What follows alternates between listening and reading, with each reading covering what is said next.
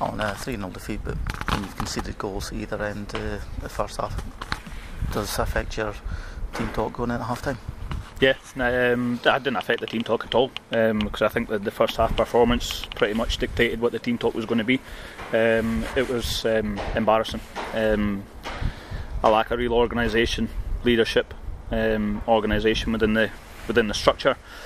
You know, we've we've worked on our, our defensive structure and an organisation for the past eight or nine training sessions, and you wouldn't have thought it looking at the, the 45 minutes. You know, when you don't communicate um, you don't anticipate and, and recognise certain situations when they're happening on the pitch. Um, you know, good teams will will, will find the gaps and, and you know they'll expose that, and, and Rothes done that. Um, you know, we then made the, the tactical change at half time and we were marginally better in the second half. At least we we're more organised. But sometimes it just comes down to the, the willingness of the players to, to do the basics and, and do the hard yards first and foremost. Uh, the willingness to compete. You know, win your 50 50s, actually compete for 50 50s would, would give you a basis to start with. Um, and then the you know the whole first half were passive, powder puff, um, scared to engage, sat off them, um, and, and it applied um, unnecessary pressure on our goal. Um, and we were probably lucky that we only came in at half time 2 0 down because it probably should have been more. Um, second half, we, we restricted Rothes, we, we stepped into the game. But when we've got in the final third, our decision making was, was unacceptable. You know, we're trying to score the perfect goal. When we've got opportunities where we've taken the touch beyond the, this defender, and all we need to do at that point should be to pull the trigger um, and get shots away. And if you do that, then you give yourself a chance of scoring goals, and we've not done that today. So um, I think we got what we deserved overall within the 90 minutes. Again, obviously, circumstances you've had made changes from the last couple of games, and it was your first game for Brody Allen off the bench. Yeah, I thought Brody was outstanding. Second half, give us everything that we asked for, um, provided a vocal point, held the ball in, linked play, offered him behind. Um, and but we knew that when we signed Brody, you know, and um, he only came in, he only came out isolation on Thursday, trained with us for the first time on Thursday, so obviously he couldn't he couldn't start the game. Um, but I think the supporters have saw what he's going to bring.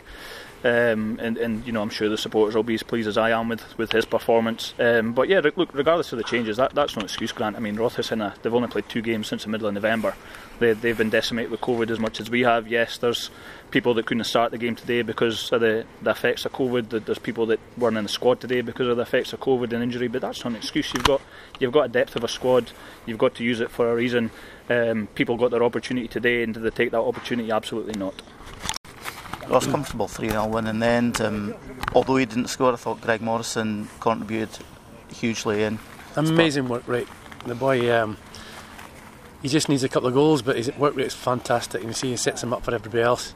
Um, yeah, he's a good example, and the goals will come. We don't need to panic. I know he's been off for a long time since the last time we played yourselves. Yeah. He's been out for nearly three months, but uh, he's a huge asset for us, and uh, I have no, no doubts the goals will come and playing just beside him, Gary Kerr, two crucial, two crucially timed goals yeah, as well. very good. Gary's in a good vein of form. It was his birthday today, kept that quiet, but two good birthday goals, so I'm delighted for him.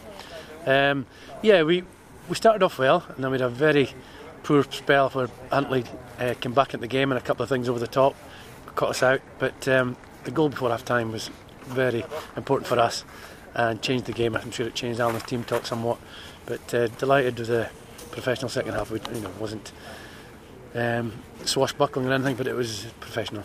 And then you've left it late before you got your third, and we've highlighted just how dangerous yeah. Greg is running at folk. That's right, and you know I think Fraser Robertson as well had one. An open goal, it was cut back, and should have done better. But um, I'm, I'm happy with a clean sheet and three points allowed.